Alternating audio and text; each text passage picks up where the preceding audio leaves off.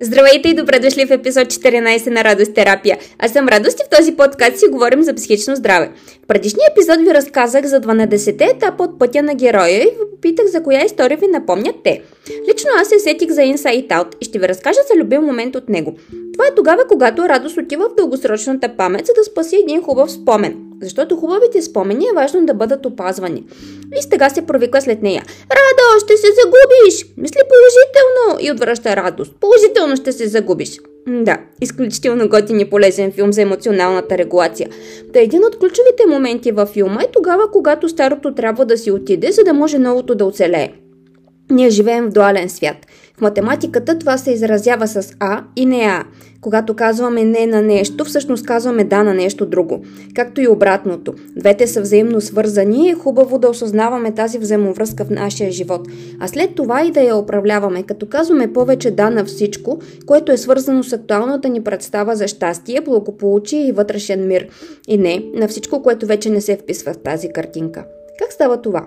Сега ще ви предложа много разнообразни начини за казване на не. Вие ще се, изберете, ще се изберете кои са вашите и към кои ситуация е необходимо да ги приложите. Не. Категорично, кратко, без излишни паузи. Не. С почуда. Въобще как ти хрумна. Не благодаря. Отчетливо. Не съжалявам.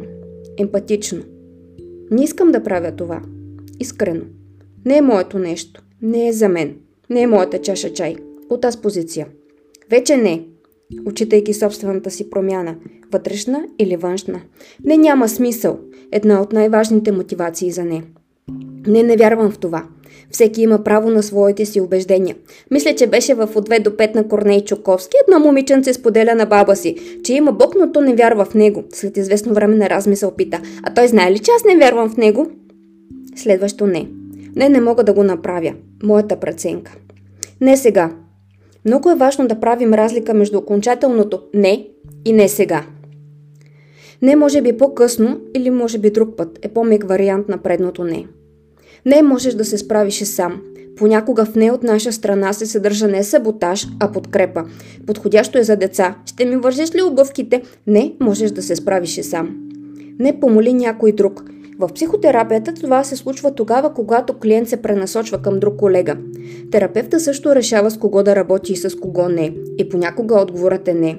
В някои от следващите епизоди ще ви разкажа повече за терапевтичната връзка, да се върнем сега към начините на казване на не. Неясен ли съм или коя част от, от не точно не стана ясна?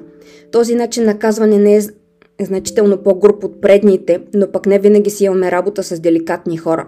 Другата крайност, както казах, живеем в един дуален свят, съществуват пък едни изключително деликатни хора, които изразяват не последния начин.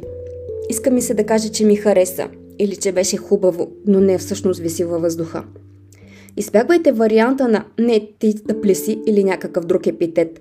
Не е отказ от участие в ситуацията, а не възможност да нараним или да си го върнем на някого.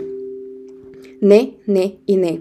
Понякога за по-голяма категоричност трябва да се повтори три пъти. Баба ми казваше, не, не, не, в никакъв случай. Не, след това темата се сменя. Няма какво повече да обсъждаме. Не държа да знам. Преди време един приятел мърмораше последователно за някои от общите ни приятели и аз просто бях като не държа да знам какво говориш за мен, когато ме няма. Той ми се обидя, но пък на мен наистина така ми е по-добре. Не държа да знам какво говори за мен, когато ме няма. Не, след това се напуска ситуацията. Не отдалече, като радост, не. Заявяване на не чрез избягващо поведение. Избягвайки човек да направи нещо, да поеме отговорност за нещо, всъщност той казва не. Освен с избягващо поведение, не може да се каже чрез активно поведение. Понякога действията имат много по-категорично въздействие от думите. Пропуснах ли нещо? Ще се радвам да ми пишете и да ми споделите, ако вие сте открили някой друг начин за казване на не. Отдолу в описанието ще ви оставя начините за връзка с мен. Мотивацията за не е много важна. Не забравяйте, че за всяко не всъщност стои някакво да. Да, което е по-добро за вас в настоящия момент. Дръжте го в главите си, когато казвате не.